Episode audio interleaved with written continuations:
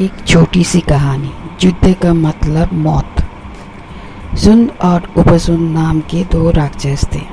वे दोनों सगे भाई थे।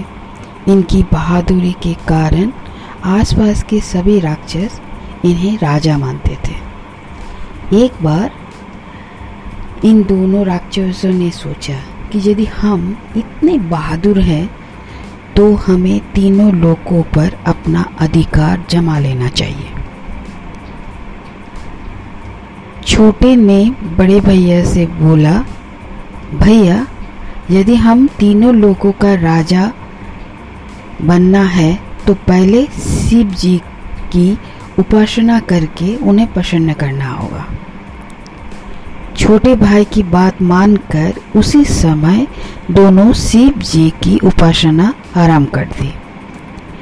वो उपासना कई वर्षों तक चलती रही। उनकी तपस्या से प्रसन्न होकर भगवान शिव जी स्वयं प्रकट हुए और उन दोनों को बर मांगने को कहा,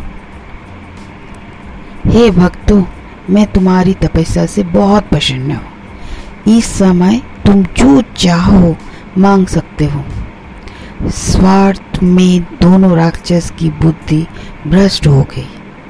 उन्होंने तीनों लोगों का राज्य मांगने की बजाय शिव जी से कहा, देखिए भगवान, यदि आप हम दोनों पर प्रसन्न हैं तो आप हमें पार्वती जी दे दीजिए। शिव जी को उनकी बात पर बहुत क्रोध आया, किंतु वे तो उन्हें वचन दे चुके थे। अब उस वचन का पालन करना भी अति आवश्यक था। इसीलिए शिव जी ने पार्वती जी को उन दोनों के हवाले कर दिया। परंतु पार्वती जी को दे के शिव जी को कैसे उनसे वापस लाएँ, ये युक्ति भी सोचने लगे। पार्वती को पाकर उन दोनों में वो झगड़ा हो गया कि वो किसके पास रहेगी। बस इसी बात को लेकर दोनों उलझ पड़े।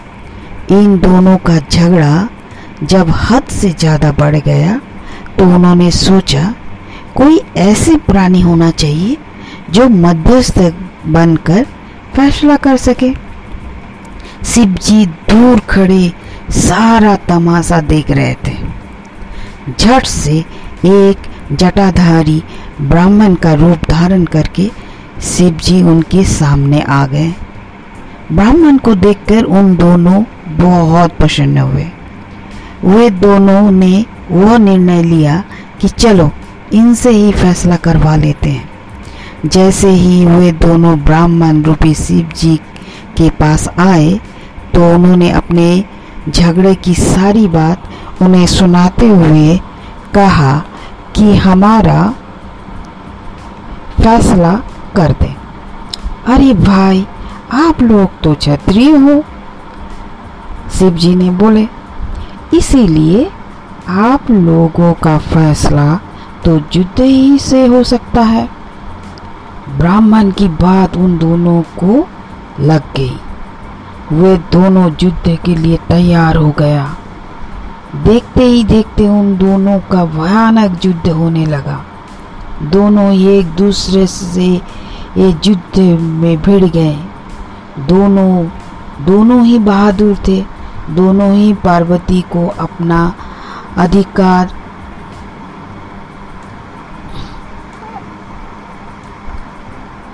जमाना चाहते थे। दोनों ही भयंकर युद्ध युद्ध का अंत बुराई होता है। वो दोनों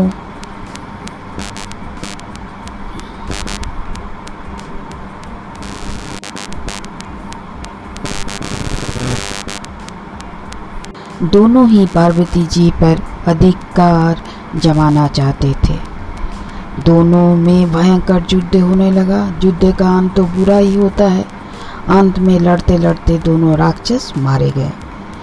इसीलिए युद्ध से कभी किसी का लाभ नहीं होता। इस कहानी को से वह शिक्षा मिलती है कि युद्ध में दोनों बच्चे ही मारे जाते हैं। युद्ध में कभी किसी को लाभ नहीं होता। अतः ऐसी स्थिति आने पर हमेशा समझौता की नीति ही अपनानी चाहिए। Thank you